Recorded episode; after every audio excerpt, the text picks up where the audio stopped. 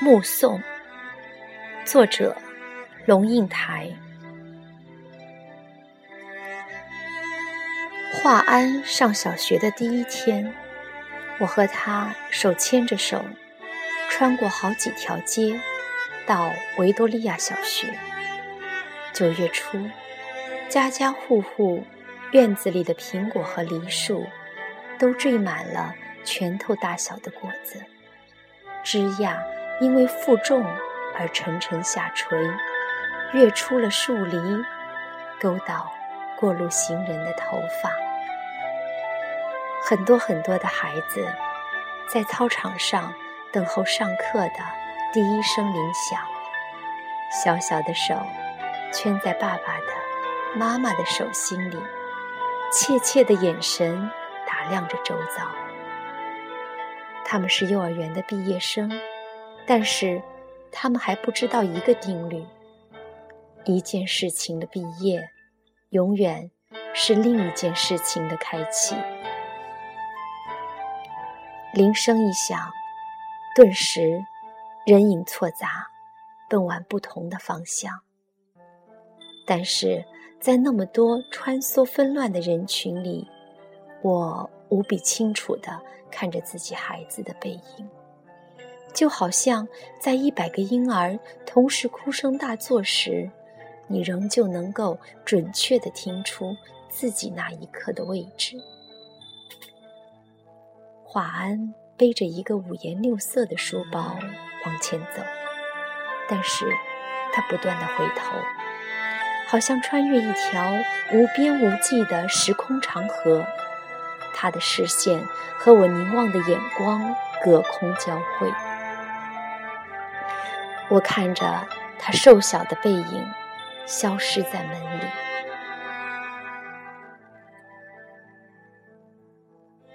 十六岁，他到美国做交换生一年。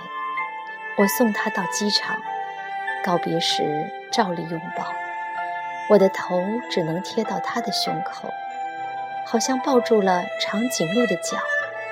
他很明显的在勉强忍受着。母亲的神情。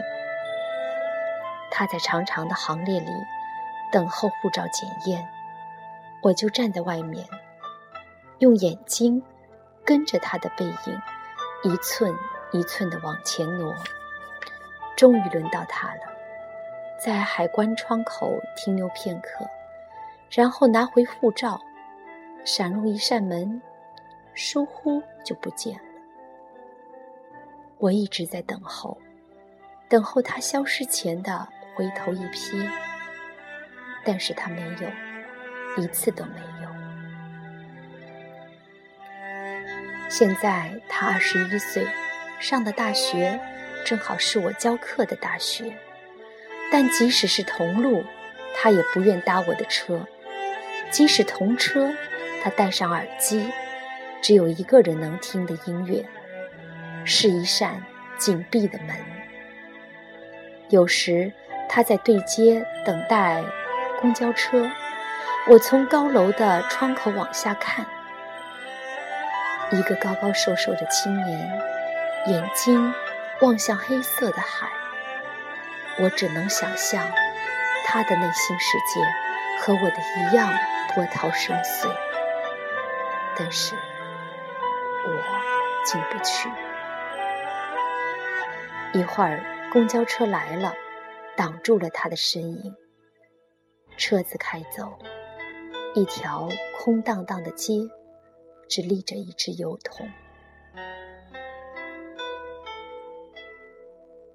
我慢慢的、慢慢的了解到，所谓父女母子一场，只不过意味着，你和他的缘分，就是今生今世。不断的在目送他的背影渐行渐远。你站立在小路的这一端，看着他逐渐消失在小路转弯的地方，而且他用背影默默的告诉你不必追。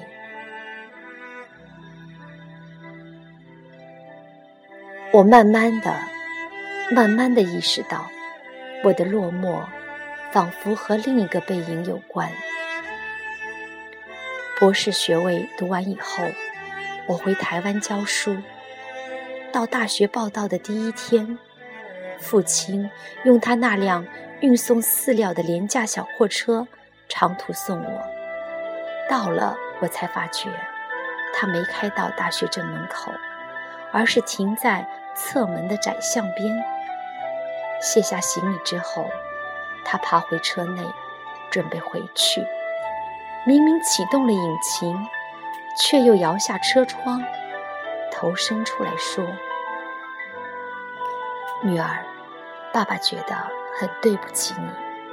这种车子实在不是送大学教授的车子。”我看着他的小货车，小心的倒车，然后噗噗的驶出巷口，留下一团黑烟，直到车子转弯看不见了，我。还站在那里，一口皮箱旁。每个礼拜到医院去看他，是十几年后的时光了。推着他的轮椅散步，他的头低垂到胸口。有一次，发现排泄物淋满了他的裤腿，我蹲下来用自己的手帕。帮他擦拭，裙子也沾上了粪便，但是我必须就这样赶回台北上班。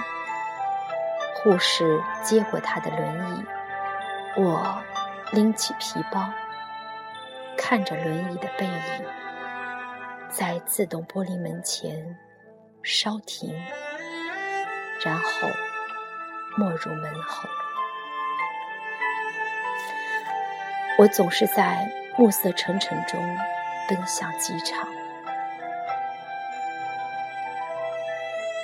火葬场的炉门前，棺木是一只巨大而沉重的抽屉，缓缓地往前滑行。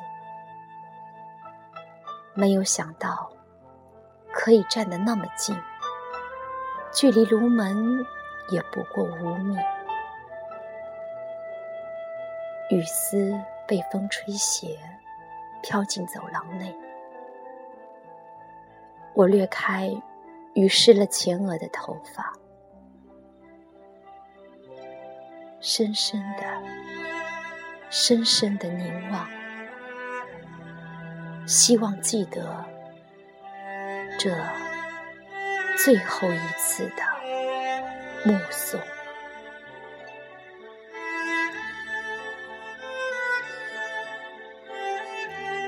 我慢慢的、慢慢的了解到，所谓父女母子一场，只不过意味着，你和他的缘分，就是今生今世，不断的在目送他的背影渐行渐远。你站立在小路的这一端，看着他逐渐消失在小路转弯的地方。而且，他用背影默默地告诉你：不必追。